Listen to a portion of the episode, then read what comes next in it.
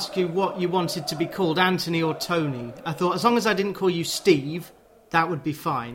But It's okay, I'm, I'm used to Steve by now. oh god, I I remember him from football sticker books. I'm just about the age uh, where I remember the not the start of the Premier League, but the kind of '95-6. So you'd re- you'd retired by the time I was conscious of what Tottenham Hotspur was.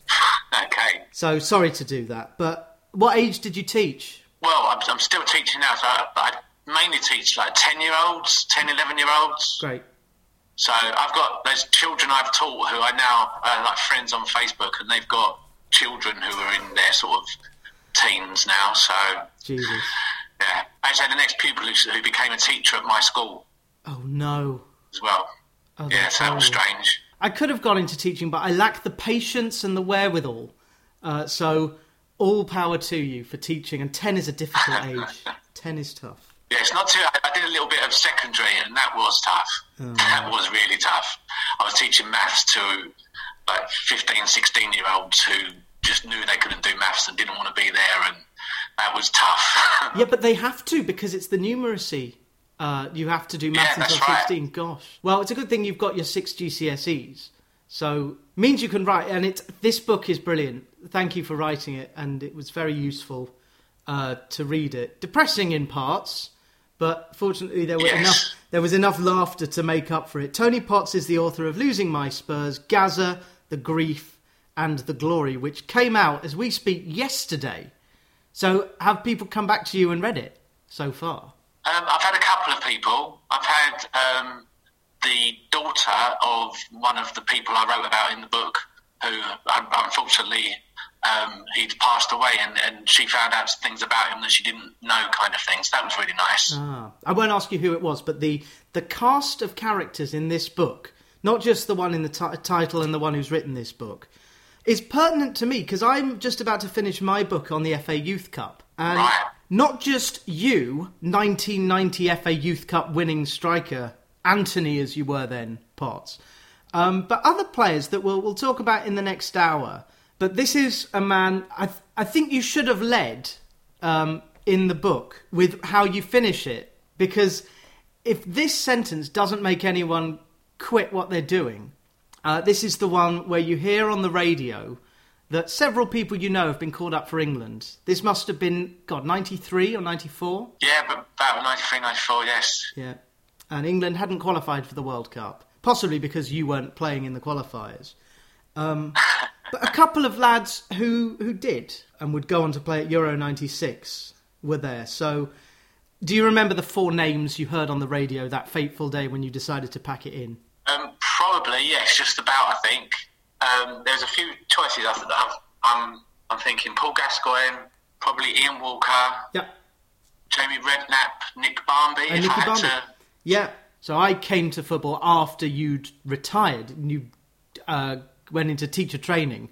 Did you do the PGCE across a year? No, I actually went. Um, it, it took me five years to become a teacher. I had to.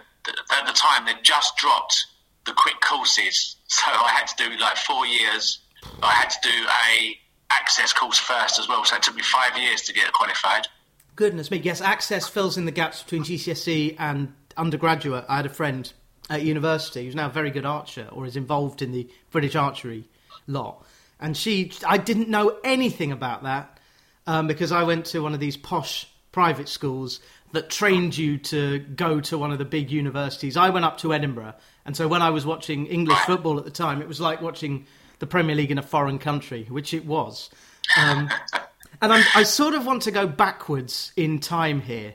And you tell it going Yeah. forwards, but you've got Gazza, the grief, and the glory. So we'll cover that in the next hour. It is quite a sensational piece of literature, especially about the nature of the apprenticeship just before the First Division turned into the Premier League. But before I do anything else, uh, I must give you the cards to the football library because that's where we are. Uh, I've spoken to, among other people, the limping physio. He popped by to, Oh, okay, with, with his book. John gets a mention in this book, uh, Losing My Spurs. If you were to put a football figure from your life onto your library card as a kind of image, would it be Paul, Would it be Jamie Redknapp? Would it be Kenny Sansom's calves? What would you put on it? oh, it's a difficult one. Probably, probably um, Paul Gascoigne, I would imagine, would, would still be the one who kind of captured my imagination the most out of everybody. And Paul has or Gazza, but I guess we'll, we'll refer to him as Paul. I asked John first of all, do we call him Gazza or do we call him Paul? And he said, well, he's Paul. Um, and John had his stories, and you play kind of play a walk-on cameo role. If the movie of Paul Gascoigne's life is made, I hope we see the scenes where you go and see Gazza in hospital and Mel Stein tries to pin the blame on you for the act, the second accident because that's like a Guy Ritchie yeah. scene. It's horrible.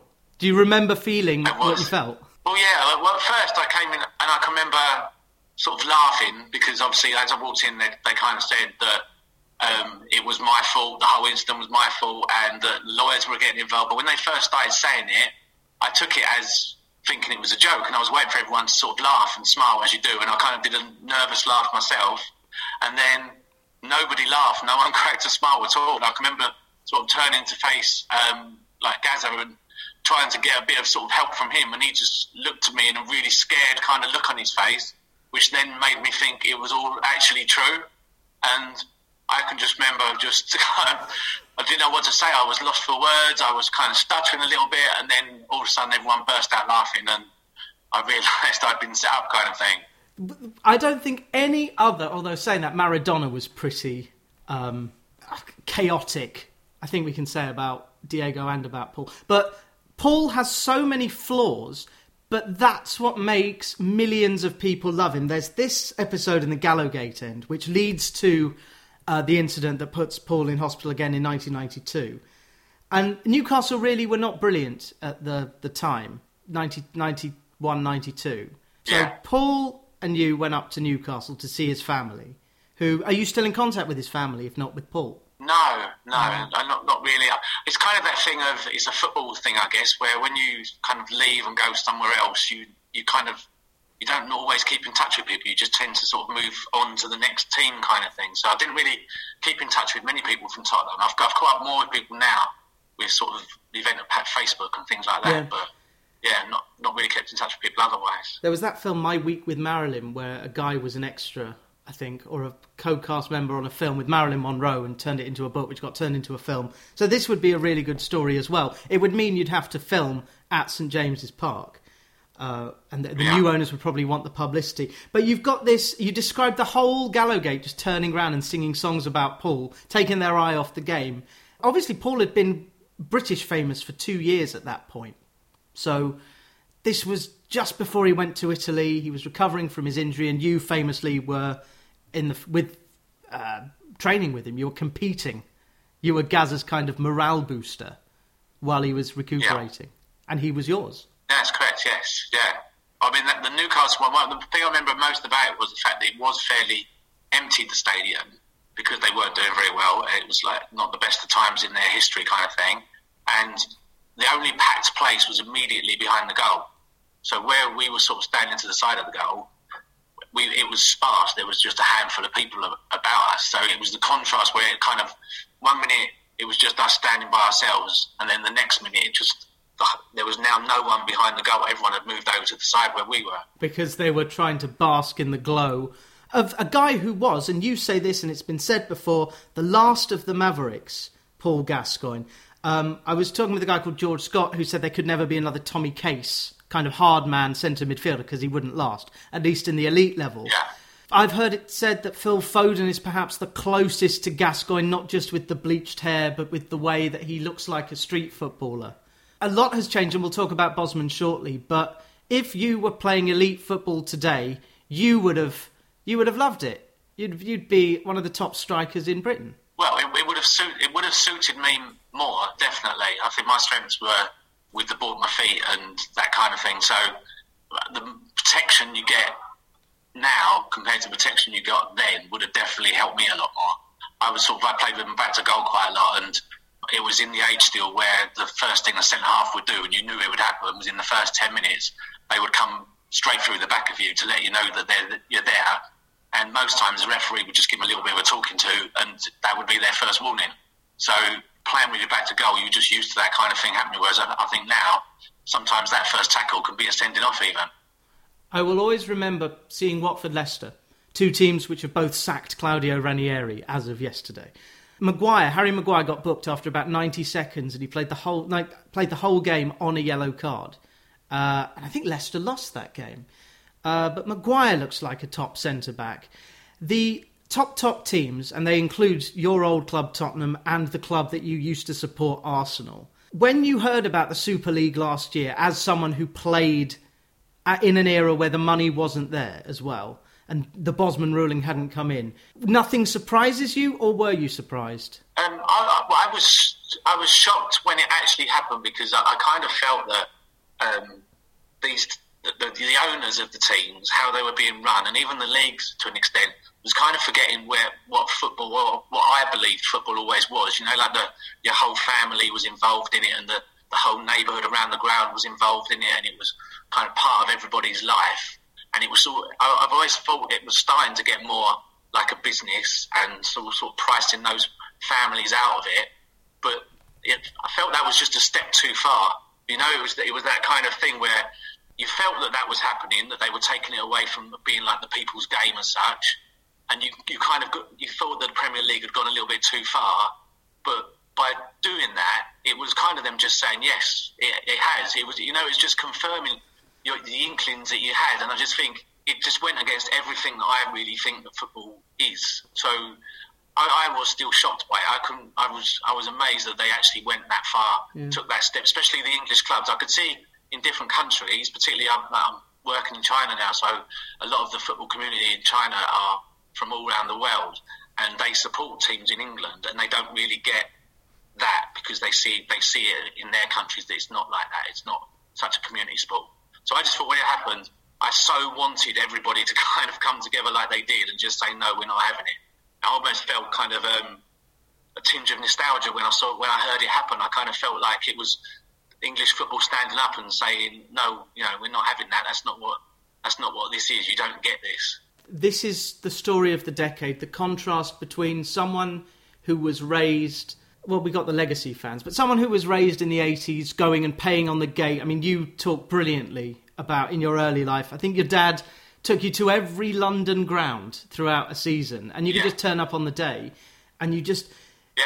It, and also, very weird that you started off as Arsenal and you got bored of 1 0 to the Arsenal and switched to Tottenham. Congratulations. But when but that didn't hold because that team you saw that team you're in this weird situation where you were there when that team in the mid 80s broke up um, and became you remember Jose Dominguez? Jose Dominguez? He played for Tottenham late yeah, 90s yeah and yeah. Goran Bunjevcevic as well. These kind of function yeah. passed away I think. Uh, these functional players and that was definitely because of the owner Tottenham had set in motion in the 80s with Irving Scholar, whom you must have met. Yes, yes. Yeah. They yeah. set in motion football as a PLC. Lord Sugar came in with his blowing out the water, which you detail in the book. And then came Bosman. And the ultimate tragedy of this book, Losing My Spurs, is that the Bosman ruling wasn't brought in and the three foreigner rule wasn't scrapped until the mid 90s. So you were a man out, you'd retired by that time. So had you come along a few years later, even, you might have been able to be in control of your career in a way that you weren't so much. Yeah, definitely. It was it was a strange time where the clubs could have a kind of a hold on you past past your contract and past what you earn. And some players took advantage of that um, to kind of stay at clubs that they wanted to be at, but without necessarily having the ambition to really you know, become the top player at that club or, or, or, maybe develop like they quite could. They were just happy to be a, a, great club and getting their money and having all the facilities and things. But it, but it did mean that for some players, you were just completely caught in limbo. You just had, you, you had all the power taken away from you. And even right up to the last, last minute, the club could still go, actually, we're going to give you an extra year. And you kind of just had to go, well, okay. I think it was as long as they matched it or it might have been they had to slightly increase it. As long as they did that, your wages, then you had to sign the contract. This was the retain and transfer system. Uh, yeah, yeah, yeah, Which was brought in. Uh, you say the system was rigged against the player. Whereas today, and I write about this in the Youth Cup book, club has way gone way beyond country. Not just because Alex Ferguson didn't like his players playing for. He, he, stopped him. He stopped Ryan Giggs playing in friendlies for Wales for ten years until Mark Hughes was yeah. manager of Wales. But it was, and you you make it absolutely clear pre Bosman that it was not slave to it, but the contract ruled, and so you were indentured servants. Yeah, yeah, definitely, and it was, and no one was in it was in any doubt about it well. It wasn't like a secret such. You just knew that that was what was happening, and you kind of just saw people going through it, and everyone just accepted that that was the case. And particularly, you know, with injuries and things like that as well, where when people were getting over injuries and you need to be playing matches, but you couldn't get out to anyone. You couldn't say, well, I'm just going to set up my contract and I'm going to go to another club and I'll start again, kind of thing, because clubs didn't want to lose players as well. They was always a little bit scared of that if they did let you go, then you could do sort of a, a Brian Robson or a Peter Beardsley or a David Platt, or you know these players who sort of dropped down the leagues and then came back to kind of embarrass their old teams. So clubs would just kind of hang on to players, but not really invest in them anymore. They they would just there was even when I was at Spurs, there was like 50, 60 professional footballers there, and two teams. So you would have, you know, 15 people every week who just weren't playing a game. And these were top top players, like very, very talented footballers, but who just never got that opportunity and never got that push. But then they weren't allowed to then go off and sort of rebuild their career because the clubs were, were just that little bit scared that it was going to come back and sort of sting them in the tower a little bit. And on a completely unrelated note, in 1991, Tottenham had to sell the crown jewels to survive and I, com- yeah. I completely forgot they were in such big peril. So they floated on the stock market as well. Did you have a share? There was talk of it at the, at the time that they was going to do some stuff with the players where you did, but no, no, didn't get hmm. anything. Yeah, you just got a new contract every July. Uh, we'll talk about the glory more in the the second half of this show. Losing my Spurs, Gazza, who is on your football library card, Tony Potts, the grief and the glory. It's quite nice that there are all these police sirens passing the window I don't know if they come through on the recording, but I'll leave them in because uh, that's what you heard the grief part of the book. Yeah. Well, and before we talk about your injury, there are two or three figures who have passed on in uh, since you were at Tottenham. Ray Clemence, who was your reserve coach and had an infectious yeah. love of football, and Justin Edinburgh, whom you say was very friendly. Have you yet been to Brisbane Road to sit in the Justin Edinburgh stand?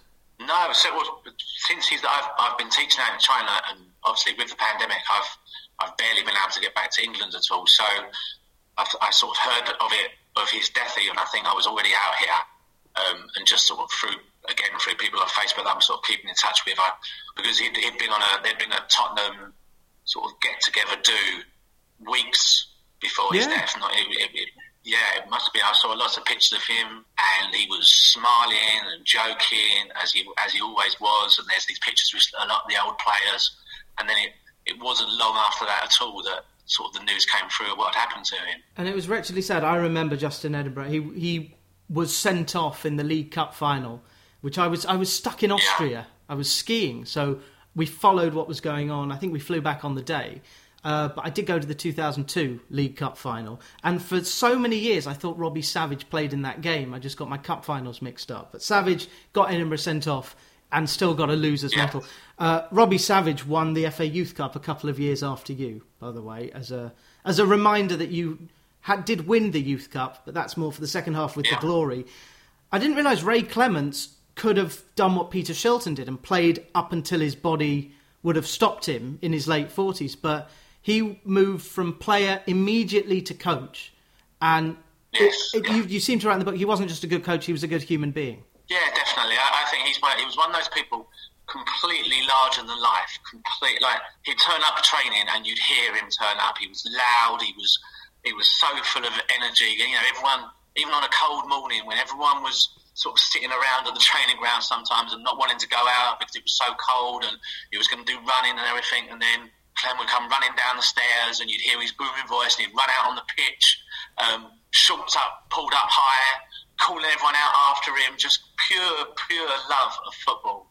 And his training sessions. He used to take the goalkeepers for training sometimes. They'd be out there hours after everyone else had finished training, and he'd still be, and he'd be joining in with it. He'd be doing, mm-hmm. you know, not quite as much as they were, but he'd be diving around himself and throwing himself at the ball, and he, again, his booming voice, and yeah, he was just, he was just one of those people. He was absolutely infectious, and he, but he just, he just knew so many things. There were so many things that I kind of learned from him football wise in a really short amount of time. It's just it, it, almost in passing, he'd be doing a team talk kind of thing, and he would say, someone would say something, and just go, well, if you're there, you, you just help the ball on. You don't head it back in that way. And it would just be something really simple, as in, you know, if you're on the far post, you just help the ball in its way. You don't head it back towards your own goal or back towards the middle.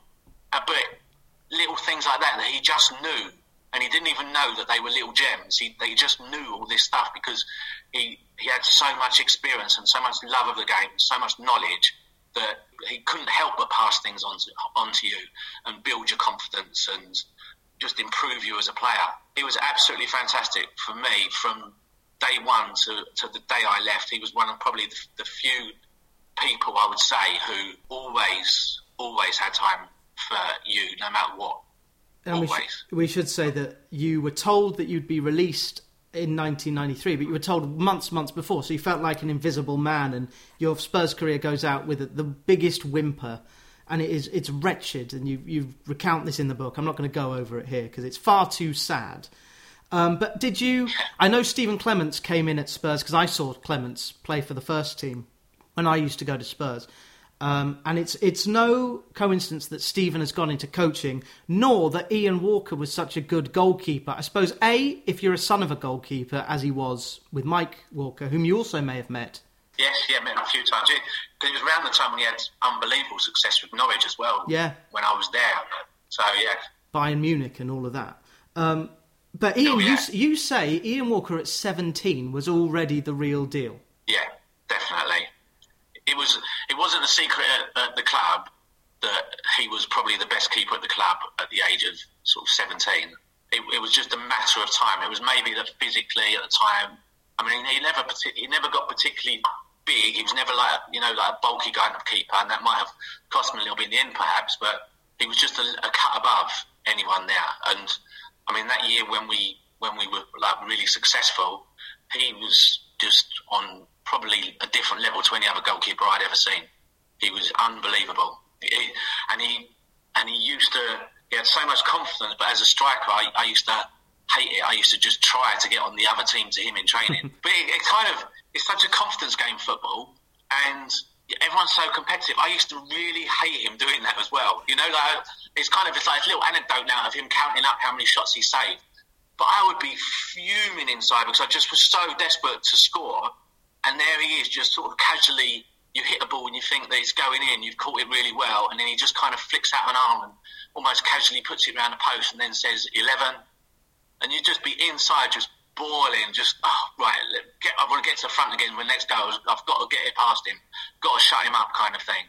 But yeah, he was, and you know, there was games that he won probably pretty much by himself for us that year. And, yeah. and yet, he isn't held. If you've got a whole Premier League Hall of Fame, which they have started belatedly, it's the thirtieth thirtieth year since football didn't begin, uh, and you, Tony yeah. Potts, played when the Sky money started coming in. I would argue that it was Bosman that modern football properly began because players could take control of their careers. And one of the players who used Bosman was Solskjaer, uh, who might yes. you'll never beat Sol Campbell. Could you beat Sol Campbell? Um, I didn't play up against him too many times. He was, I think, younger. he was two years younger, so he kind of played above himself. So he trained with the youth team that was below me. So the times when I played with him, I would have been training. Uh, he he was sort of brought into the team to play, but didn't train with them. So when he played for the reserves, for example, or when he played in the first youth team, which he did a few on a, quite a few occasions, he would have come straight out of the second youth team's training session. So I didn't actually play against him very much. But also at that time, he was playing kind of more of a midfielder. He'd been yeah. a centre forward, and he dropped back. And around about the time when I was there, he did he he was only playing the odd game at centre half when needed, but was spending more time in centre midfield. He was kind of like um, like a Yaya Toure kind of, well, probably a little bit more. A little bit quicker than him, kind of thing. But, you know, like a big, big, athletic person in midfield who could do a little bit of everything. Win his headers, he could win his tackles, but you know, played the ball quite nice and easily, and a bit of everything he had in his game. It was just no one really knew where he was going to end up playing because he could also he was he was a decent centre forward as well. I think that was where Tottenham first kind of brought him in. And uh, Sol's biography is in the football library. I should also add that programs and videos, a video of the 91 FA Cup final, that will be in the football library. Uh, club magazines, the memoirs of every uh, player. This is crazy. The only player from the England team who beat Germany 5 1, getting better and better and better. Do you know this? The only player in the starting lineup who hasn't written a memoir, we've mentioned him earlier. Yep. Would it be Nick Barmby? Isn't that interesting? Yeah, yeah. From what you write in your book, he's a top, top player. He came through Lilleshall, he was a wide player yeah. from Hull. Yeah. Well, he, he kind of, his reputation came before him, so I'd never met Nick, but I'd heard loads about him for like six months. I think I've been at the club before he was there because he was at Lilleshall and he did he didn't used to come back in breaks at Lilleshall because I guess he would go home to his family in Hull. So we didn't really I didn't see him until he actually pretty much started his apprenticeship the a year after I'd been at the club was one of the first times. So I've, I've mainly seen him maybe once or twice up to that point. I should but say I'd heard about him. Lilleshall is like La Masia, so you would live on site. Yes, yeah, yeah. You'd go to school there, and then afterwards they would do training um, with the coaches at Lilleshall and go to sleep at Lilleshall, then go back to the school. Just a constant training and going to school kind of thing. Yeah. It's interesting because in my book about the Youth Cup, which I'm not here to plug, but I'm just about to finish it, so it's definitely on my mind. And I do mention your book, Losing My Spurs. I just say, for a proper view of what it was like being an apprentice, you must read the brilliant Losing My Spurs, Gazza, the Grief and the Glory by Tony Potts. Oh, which is, fantastic. it's a big contender for Book of the Year for me, and there's some big books coming uh, later in the year. Um, but that moment when Howard Wilkinson closed down Lilleshall and gave the clubs what I call mini Lilleshall status because they were kind of satellites around the country um, because there was no centralised FA school. It turned into St, St George's Park, uh, which was the National Yeah. Performance Centre. Uh, but you played against and with all these boys who came through Lilleshall. Uh, you also mentioned in the book that you had to have a bit of arrogance um, to be a very good footballer. Did you sense that, or did you feel that the Lilleshall lads were kind of institutionalised in the way that, as we'll talk about in the second half, you weren't? Yeah, and I think I, I think they they were very close to each other. That all the boys who came out of there still are. I still um, I'm in touch with a couple of them still, and they still get you know they have get-togethers and everything. But I, I've I always felt that they got kind of almost overcoached a little bit. Some of the ones who went to Lilleshall, it kind of pushed against them a little bit. So some of their like natural ability kind of I, I always felt they got dampened a little bit. Whereas some of the people who, who didn't go there and came in a little bit later, they kind of managed to maintain things a little bit more. It seemed to. It seemed like that to me anyway. Whereas, as we shall discover after half time, uh, the childhood of you, Tony Potts, was completely different.